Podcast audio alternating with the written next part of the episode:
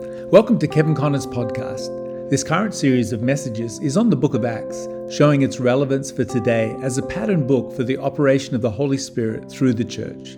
Be sure also to get a copy of Kevin's commentary on the book of Acts. Visit kevinconner.org for details. Unto them, what then were ye baptized? And they said, Unto John's baptism. Then said Paul, John verily baptized with the baptism of repentance, saying unto the people that they should believe. So we have repentance and faith here. Uh, believe on him which should come after him, that is on Christ Jesus. When they heard this, uh, they were baptized in the name of the Lord Jesus. And the earliest manuscripts bring up they were baptized in the name of the Lord Jesus Christ, the triune name.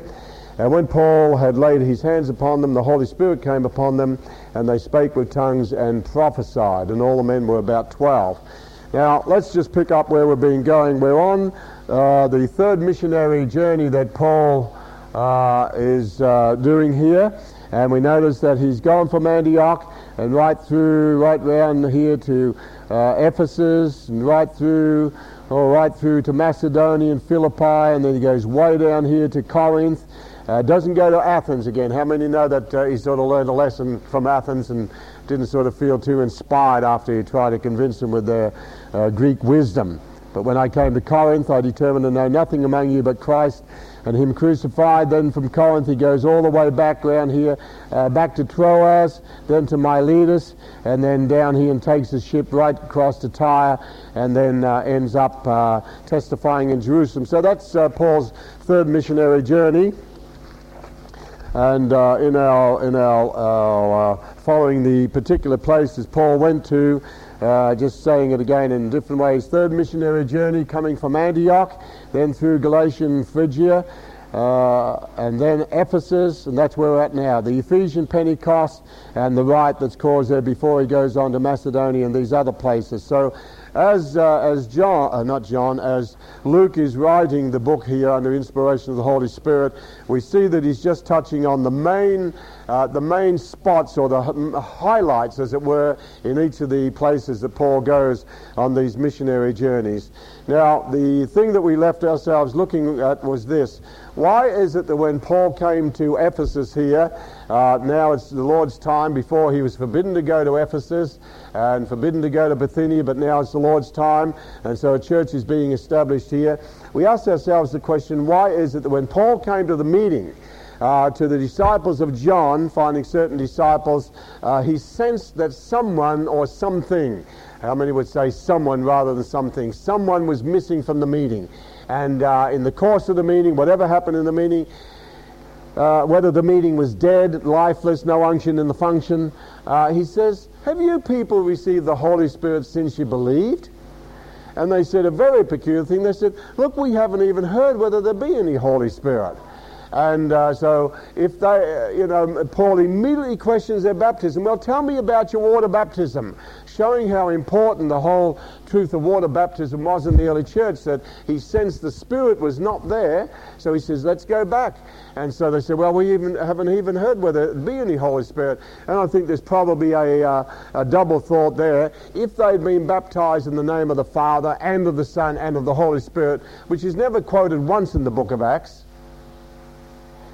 though we quote it here just to uh, stop people charging us with heresy. Um, it's never quoted once in the book of Acts. Uh, if they'd been baptized that way, at least they could have said, oh, well, we have heard of the Holy Spirit. But it's quite evident here, they, and it's years later, this is AD 54, and Jesus was crucified about AD 34, 20 years ago, uh, 34 years, uh, about 20 years or so ago, and they haven't even heard of the outpouring of the Holy Spirit. Yet the Spirit is being poured out on the Jews at Pentecost, the house of Cornelius, down on the Samaritans, Paul himself, and now about 20 years later, uh, Paul finds these disciples. So, you know, uh, we didn't have the, or they didn't have the means of communication in those days that we have today. Of course, they tell me the four fastest means of communication today are telefax, telegram, telephone, telewoman. Uh, uh, Everybody said amen because they're good witnesses. All right. Uh, so 20 years has gone by and they know nothing about the outpouring of the Holy Spirit. So something about that they hadn't received the baptism of the Holy Spirit. So he says, well, let's look at your water baptism. So they said, hey, we, we had John's baptism. John years ago, he'd had disciples, and so the disciples of John had gone out. And John's main message was two things repentance, faith, and water baptism. First principles.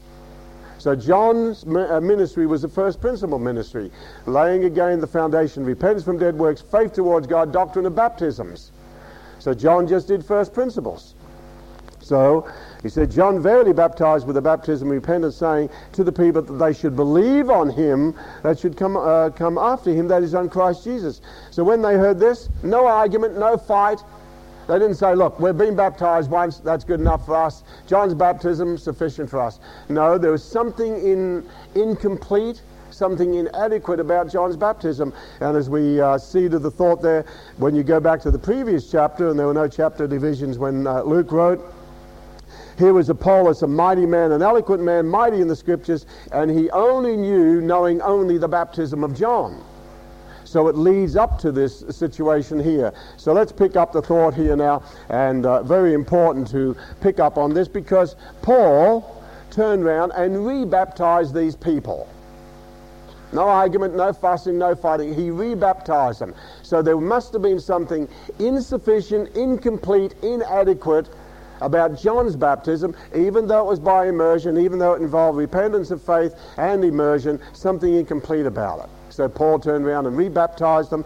And the Lord Jesus wasn't upset about it because when Paul laid hands on them, they received the Holy Spirit. So they were baptized twice and then baptized in the Holy Spirit and began to speak with other tongues as they did 20 years ago and uh, began to prophesy. And this is the Apostle Paul. So let's pick up uh, the comparisons and then uh, we'll look at the difference. So, John's baptism and Christian baptism. Now, when Jesus said, as, uh, as before he ascends to the Father, he says, okay, uh, I, I, I, he gave commandments to the apostles and said, okay, go into all the world, preach the gospel to every creature, make disciples of all nations, baptizing them in the name of the Father and of the Son and of the Holy Spirit. So, Christian baptism now supersedes John's baptism. As good as John's baptism was, it was incomplete and inadequate, as we're going to see, for two major reasons. So when Jesus gave the commandment concerning baptizing in the name of the Father, Son, and Holy Spirit, or we say Christian baptism, Christian baptism supersedes John's baptism. Otherwise, they could have had a big argument. We've, we've had John's baptism, that's good enough for me. I'm not going to be rebaptized. But there was something that Paul saw that necessitated them being rebaptized. And what are those things? Okay, so let's look at the comparisons we have or the, the uh, two th- the things that relate. Okay, John's baptism and Christian baptism involve repentance or the repentant.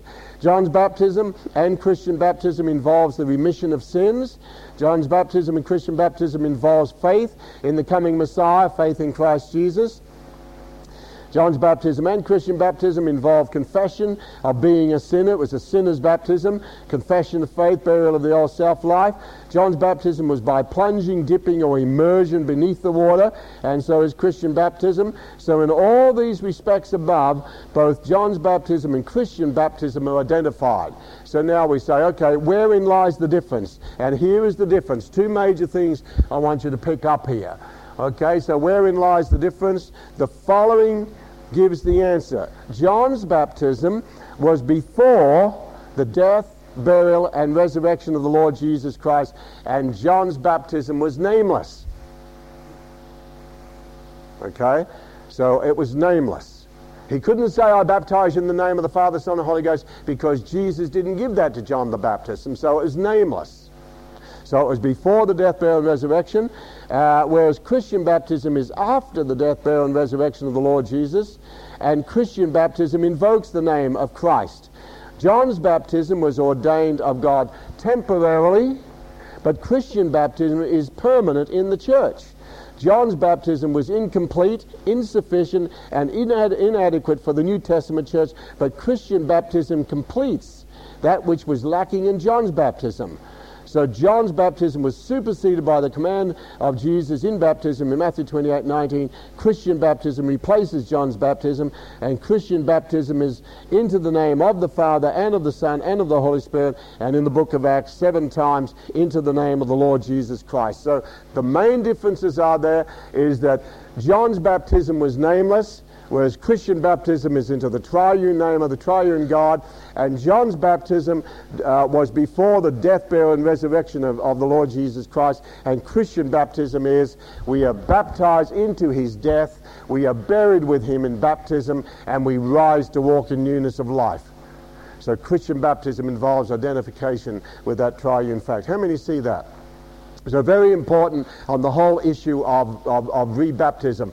And in a, in a certain extent, uh, a lot of churches today that simply say, we baptize you in the name of the Father, Son, and Holy Ghost, they are simply quoting the command without obeying it in the book of Acts, they baptized into the triune name. And so uh, here in Waverley Christian Fellowship, we use three verses of Scripture. We quote the gospel, we baptize you in the name of the Father, Son, and Holy Ghost, and then we invoke the name in the book of Acts into the name of the Lord Jesus Christ, and then we declare the spiritual truth of baptism that like as Christ was raised from the dead by the glory of the Father, even so you rise to walk in newness of life. So we don't just use one verse of Scripture, we put three verses of Scripture, one from the gospel Gospels, one from the Acts, one from the epistles. How many think that's safe there?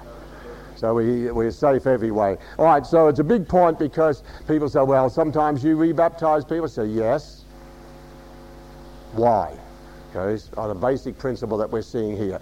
All right, so that's one of the big things in here. Now, let's move on in Acts 19 and uh, see what else happens here in, in Ephesus. We find, uh, as uh, Paul's custom was, in uh, verse uh, 8, Paul goes into the synagogue, and as we've been through that in the previous session, to the Jew first, and he spake boldly for three months. That's a little bit longer than he did in, in other synagogues, uh, disputing and persuading the things concerning the kingdom of God. So disputing and persuading. Well, I agree with you. I, this is what the Old Testament said. This is how Jesus fulfilled it. And uh, so in verse 9, what's the result? Divers were hardened and believed not, but spake evil. And those of you who have the New King James and even some of the other translations, uh, they spake evil of that way. Literally, they spake evil of the way.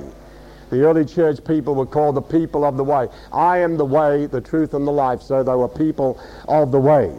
And that's a whole theme in itself because when God placed Adam and Eve in the garden and then they sinned, God uh, cast them out of the garden and He placed uh, cherubims and a flaming sword which turned every way to keep the way to the tree of life. That's the first use of that expression, the way. So it helps us understand what Jesus meant when He said, I am the way, the truth, and the life, because in Adam we lost the way, we lost the truth, and we forfeited the tree of life. So all that we lost in Adam is restored in Jesus.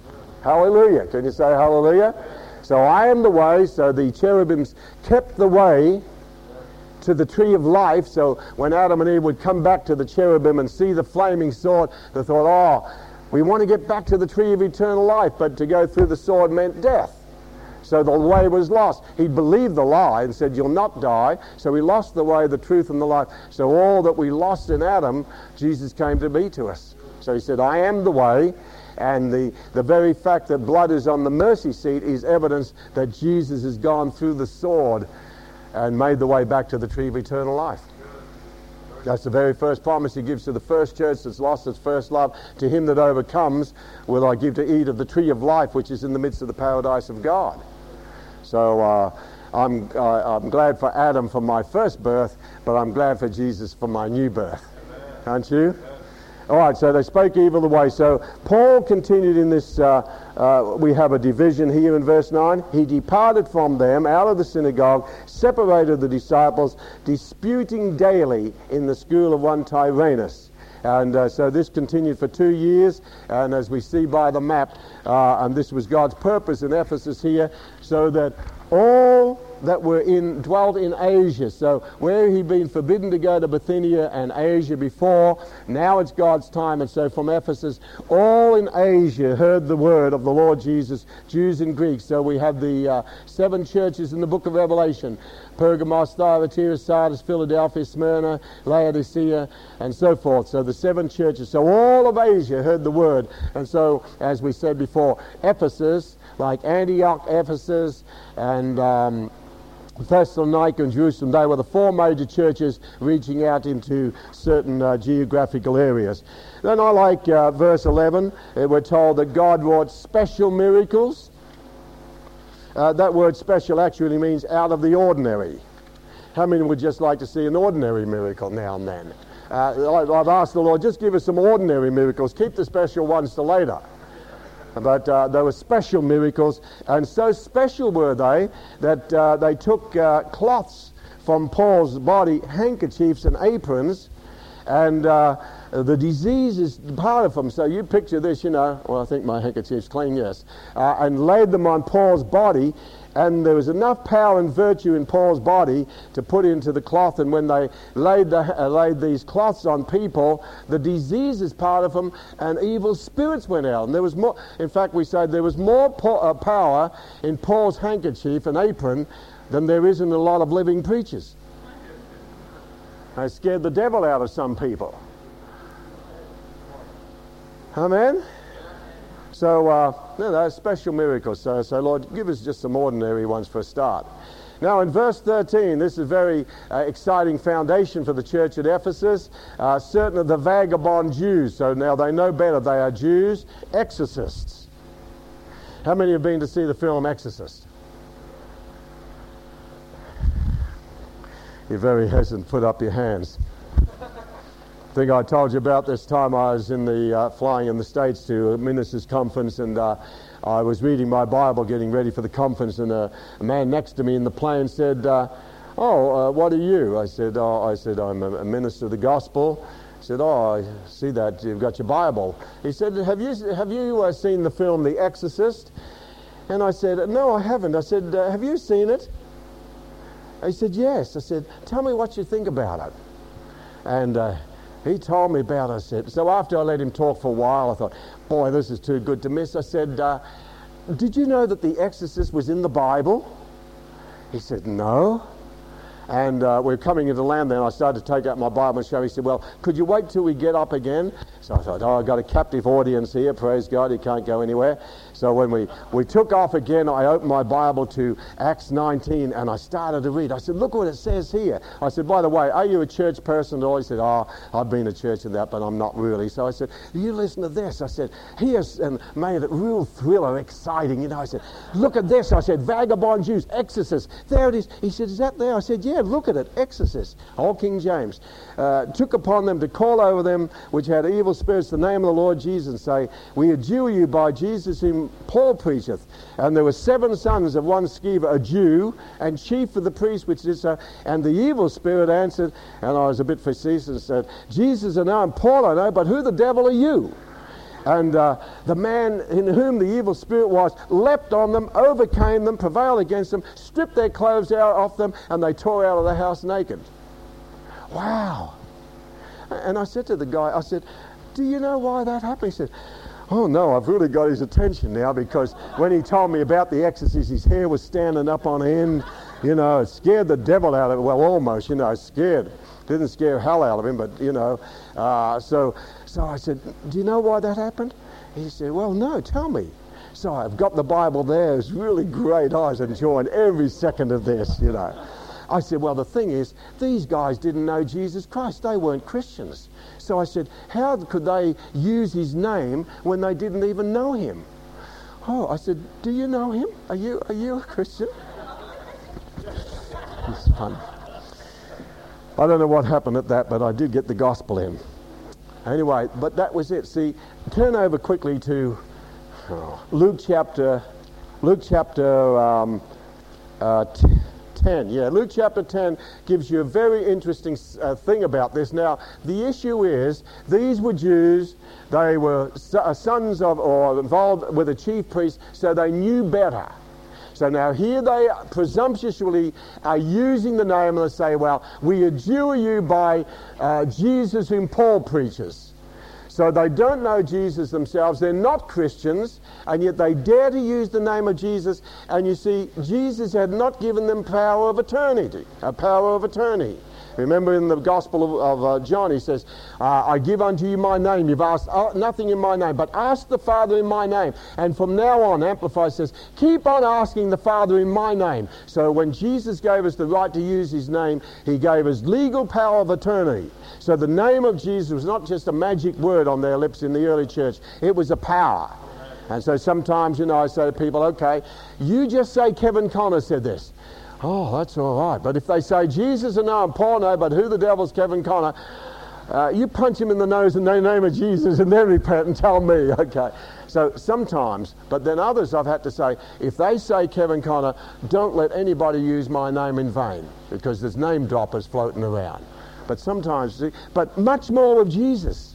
So listen to this one, and, and, and what I'm going to say now brings out a different aspect than what we see in the surface here. Verse 17 of Luke 10. And the seventy returned again with joy, saying, Lord, even the devils are subject unto us through thy name. They've been out in the campaign here, healing campaign, casting out devils and healing the sick and everything. And they're just really excited. Oh, Jesus, even the devils are subject to us through thy name. And uh, Jesus completely seemed to ignore it. He said, I beheld Satan fall as lightning. Now, there's a veiled warning in this because you see, Satan fell through pride. And the danger is that they're getting late. Lord, couldn't we write a magazine? Our box number is 666. Tell them about the miracles and signs and wonders where uh, Jesus said, I beheld Satan fall as lightning. He fell through pride, was lifted up through his ministry and his anointing. You beware of that. Behold, I give you power to tread on serpents and scorpions and over all the power of the enemy, and nothing shall by any means hurt you. Notwithstanding, in this rejoice not that the spirits are subject unto you, but what does it say? Rather rejoice because your names are written in heaven. Now, a surface reading of that just sort of gives you thought. Don't just rejoice because you're casting out devils and you have the ability and power over demons. Rejoice because your names are written in heaven. Now, a surface reading would say, okay, my name is written in heaven in the book of life. Do you know what a fuller meaning of that thing is? And I got this from Brother David Shock, who had explored a bit more. Uh, he's really saying, don't rejoice because the devil's a subject to you, but rejoice that your names are published abroad in the heavenlies. I like it. And see who's in heavenlies? Our warfare is against principalities and powers and wicked spirits in the heavenlies, in heavenly places. So it had got up to heaven there, What's that guy Paul? He has power and has the authority to use the name of Jesus. But when these guys used to use the name and abuse the name and had no power of attorney, the devil said, Look, Paul we know, Jesus we know up in the heavenlies, and Paul we know up in the heavenlies because the name's up there. But who the devil are you? We don't know you. And so the evil spirit leapt upon them. Right? And they fled out the house naked and wounded. So I like back to Acts 19 quickly here. So this was known to all the Jews and Greeks dwelling at Ephesus, and fear fell on them. Hallelujah.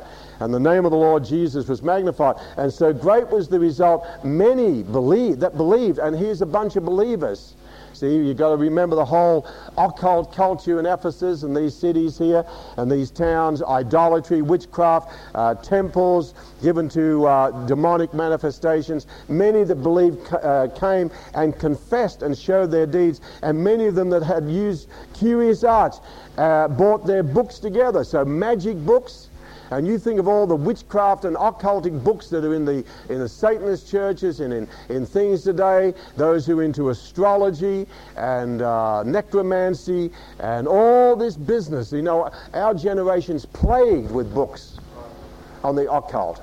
And these were believers, and they came and burned them. 50,000 pieces of silver, but the, so mightily grew the word of God and prevailed. Hallelujah. And I believe there's a spirit behind many books. How many believe there's a spirit behind this book? Holy Spirit. I remember dealing with a woman in Seattle many years ago. She had all these statues and idols and occultic books, and she came and accepted the Lord, but she just couldn't surrender these books. Finally, she gave them to me and said, Look, I can't handle them. I said, Well, I'm going to burn them. Like they did here. I'm going to burn them eh, because the burning of the book symbolically, and these books were the, the, the symbolic of the coming burning in the lake of fire and hellfire. And then when I went to burn them, she said, No, I've got to have them back. Give them back to me. So I'd give them back to her. I thought, No, you've got to make the decision. And back and forth two or three times. And finally, she finally she said, You know, these spirits are still troubling me. I said, Well, you've got to get rid of all these magic books and witchcraft books and all these idols and fat bellied Buddha and all this incense and nonsense she was bowing down to.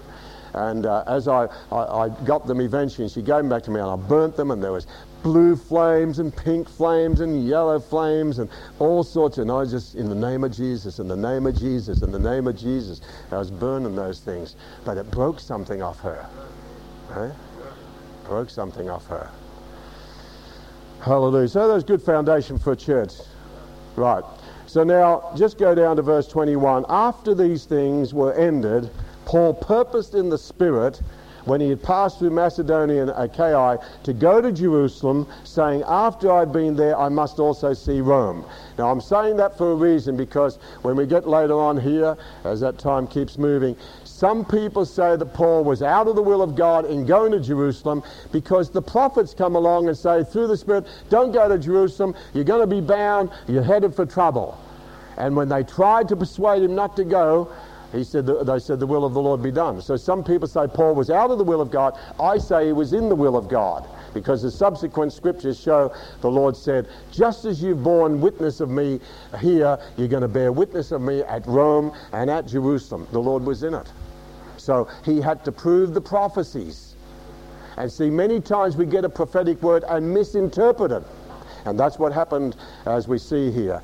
All right, so we go down in the rest of the chapter here, and we find uh, Demetrius causes the great riot as, as uh, uh, so many were turning to the Lord, and this guy was losing his business, uh, the worship of Diana. In fact, let me uh, just read something off my note here on, uh, on, on Diana here.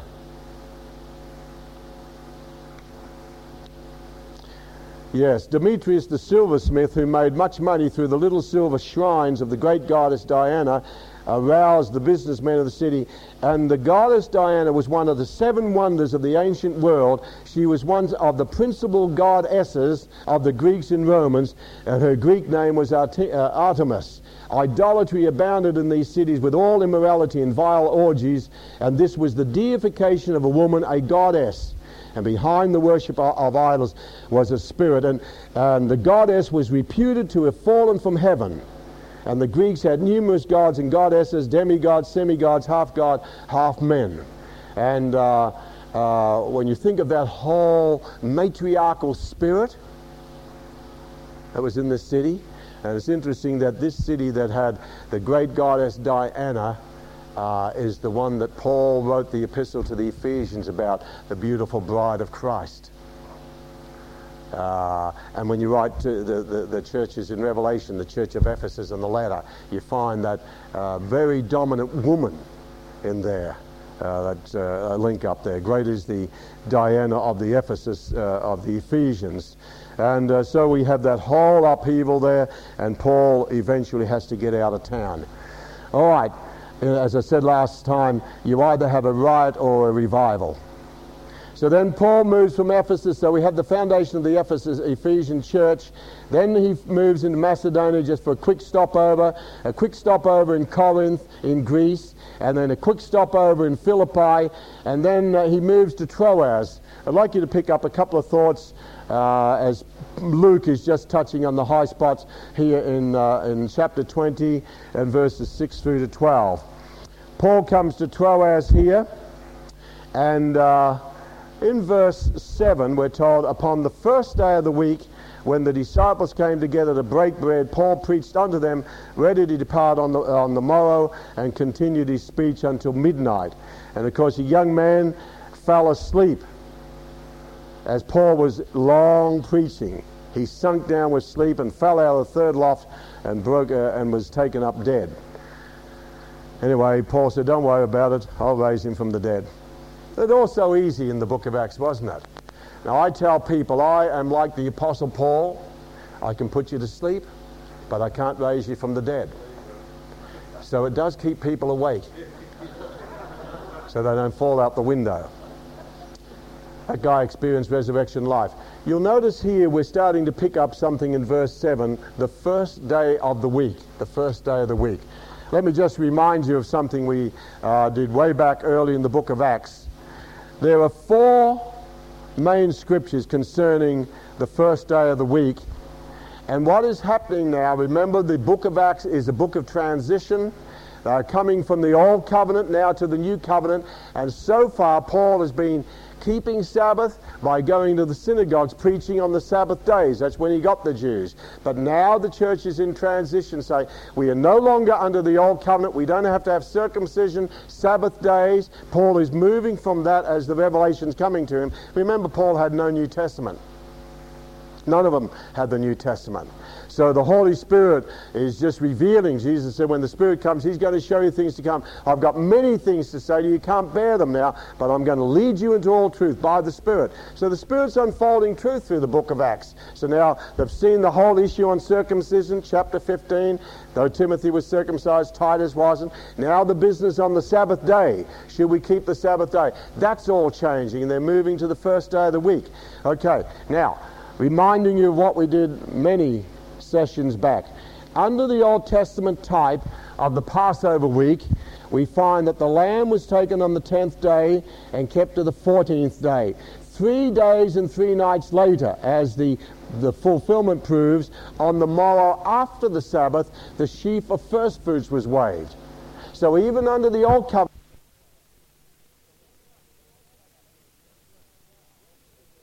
first day of the week but didn't know why. They kept the Sabbath and the first day of the week.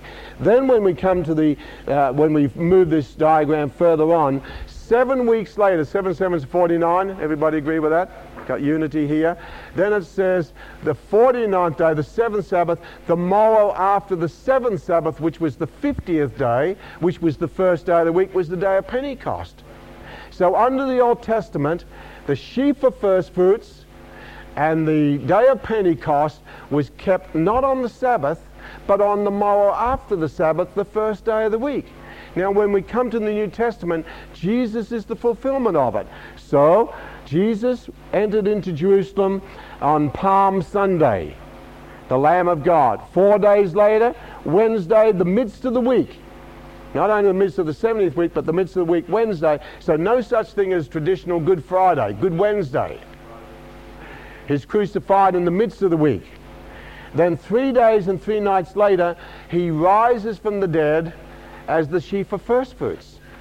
So, if you're taking down notes, let me give you four important things why we have the changeover from the Sabbath, and that's why we're not Sabbath keepers or seven day Adventists, or in, in, the, in the States, uh, knew a brother, he's dead and knows better now, uh, a good brother.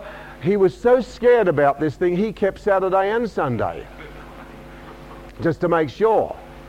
And because I often tell you that when I was in the Middle East, the Muslims kept Friday Sabbath, the Jews kept Saturday Sabbath, the Christians kept the Lord's Day Sunday, and I thought, wow, three days off from the week. I'm going to introduce that in Australia. But when I got back here, the unions had beat me to it.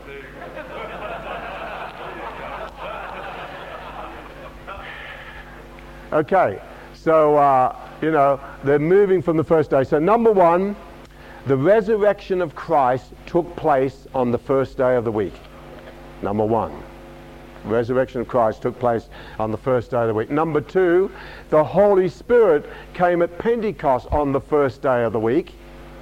Number three, the disciples met together to break bread the first day of the week. And then 1 Corinthians chapter 16 and verse 1, he says, When you take up the collections for the saints, take it up on the first day of the week, and I've ordained this in all the churches. So that's four things we can do on the first day of the week. Not the Sabbath, which is the end of the Old Covenant week. We don't keep the end of the Old Covenant week. We keep the first of the New Covenant week. So four things. So I say, if Jesus kept the first day and rose from the dead on the first day of the week, not the Sabbath, and the Holy Spirit bypassed the Sabbath and came on the first day of the week, And when the early disciples broke bread on the first day of the week, and Paul preached on the first day of the week, and they took up collections on the first day of the week, how many think that's good enough for us to do that on the first day of the week? And really speaking, we don't keep just one day of the week. We serve the Lord seven days. But we're in a country that allows us to do this. So four important things. So that's very important in, in Troas. All right, now our time's uh, almost through. Let's go down a little bit here. From Troas now, he moves on to Miletus, and from Miletus he sends and speaks, calls the elders of the church at Ephesus. And so we have Paul's sermon here. I've just uh, outlined Paul's sermon and charge to the elders here and the four things. So we have Paul's charge to the elders of Ephesus, and verses 18 through to 27, we have Paul's testimony. And what a testimony, and what a, and what a challenge this is, because see, in the book of Acts, uh, Acts uh, 14 23, we're told that Paul and Barnabas and so on, they ordained elders in every church. Doesn't say they ordained a pastor. They ordained elders in every church. And so we have Paul's charge to the elders of Ephesus here, and he goes through. Let me just read some of the scripture because I couldn't say it better than Paul. Verse 17 of Acts 20. And from Miletus he sent to Ephesus and called the elders of the church. And when they were come to him, he said unto them, You know from the first day that I came into Asia, after what manner I have been with you at all seasons, serving the Lord with all humility of mind you know, Paul, with all his revelations, the abundance of the books he wrote, uh, knowledge puffs up, even knowledge of the scriptures. But Paul says, Look, I serve with all humility of mind. Paul could have been a very proud man. He was as a Pharisee. But uh, do you know what I know about the Bible? I find the more I know, the less I know. Because you'll never exhaust what's in this book. If you could exhaust what's in the book, you could exhaust the author. And I find the more I study this, the more I know about it, the less I know, I think. It's so inexhaustible, Lord. Humility of mind. Many tears. Paul's always bandied about and beaten as a tough old legalistic man, but Paul was a man who could weep. Temptations, all the trials and everything he went through, beaten, stoned, shipwrecked, you know, not many preachers can write all that today. The lying in wait of the Jews. And I kept nothing that was back that was profitable to you. I taught you publicly in the major gatherings, and I also taught you in the house meetings from house to house. And then in verse 21 he says, My two major foundation platform truths were repentance toward God, faith towards the Lord Jesus Christ. So now he says, I go bound in the Spirit unto Jerusalem. I've got to get to Jerusalem. I've got to witness there. He knew in the Spirit. So, though later on in chapter 21 and 22, prophets are going to come along and say, This is what's going to happen to the man of Jerusalem. Now, the prophecy was right. But they misinterpreted, said, Don't go to Jerusalem. That prophecy that says this is what's going to happen to you, Jerusalem, is really telling you don't go. He said, Look, I know what's going to happen to me. The, the Lord's already told me. So the prophecy was right, but we can misinterpret the prophecy.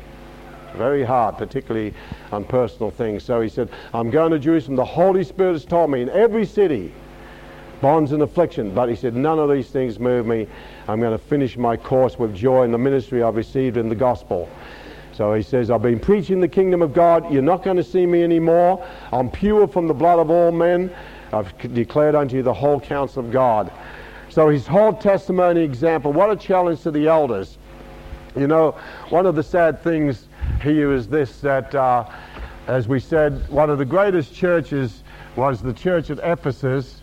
And uh, when you look at uh, sort of the, the, the, New Testament history here, in Acts uh, 19, we have the foundation of the church at Ephesus and all those things that happened special miracles, repentance, faith, water baptism, and uh, baptism of the Holy Spirit, another Pentecost, all those things in the foundation of the church. Acts 20, now Paul comes along after, uh, on his back trip here, Acts 20, and he gives this tremendous charge to the elders of the church.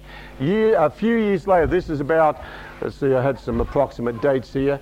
This is about AD uh, 54, somewhere in there, 56 And now, about 57, when Paul's in prison, we have the great prison epistle uh, of the uh, epistle to the Ephesians. Uh, circular letter, but the, the revelation he, he gives. But now, years later, AD 90, what happens? It's not Paul in prison now, it's John in Patmos, and he says, Write to the church of Ephesus. And we have uh, in Revelation chapter 2 and verses 1 through to 6, you've left your first love. And if only those elders had maintained what they learned from Paul when he laid that charge on them. And how churches, and can happen to Waverley if we don't watch it, start off good, we can degenerate if we don't maintain. And I say, God help us. God help us. Amen. Everybody said amen. So he gives the charge to the uh, elders in verse 28 Take heed therefore to yourselves. Self is the biggest enemy.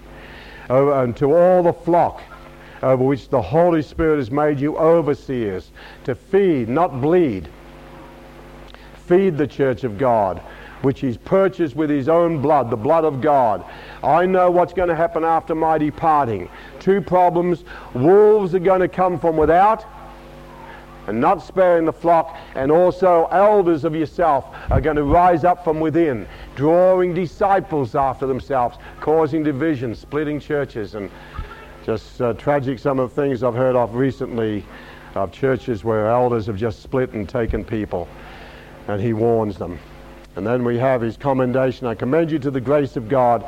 And I think it's very touching as we finish here in verse 36 and 38. And when he had thus spoken, he kneeled down.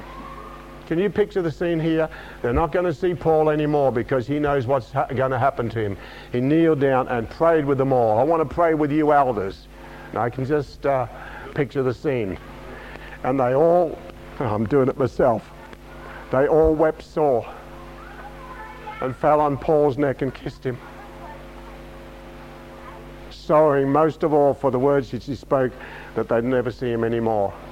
And we have him going to Jerusalem, then to Rome, where he's beheaded. What an example for us. Let's all stand, our time's up. Father, we just pray that you'll take what we've shared tonight so many things, and what a challenge Paul is to us just as a man of like passions like us. But what an example of total commitment and total surrender to your will, to the Lord Jesus Christ. Again, we pray, Father, that this will not just be information to our mind, but challenge to our heart and to our spirits, that we'll be totally and unconditionally surrendered to your will. We ask it in Jesus' name. And everybody said, Amen. God bless you. Be sure to visit kevinconner.org for more information about Kevin, his books, and his ministry.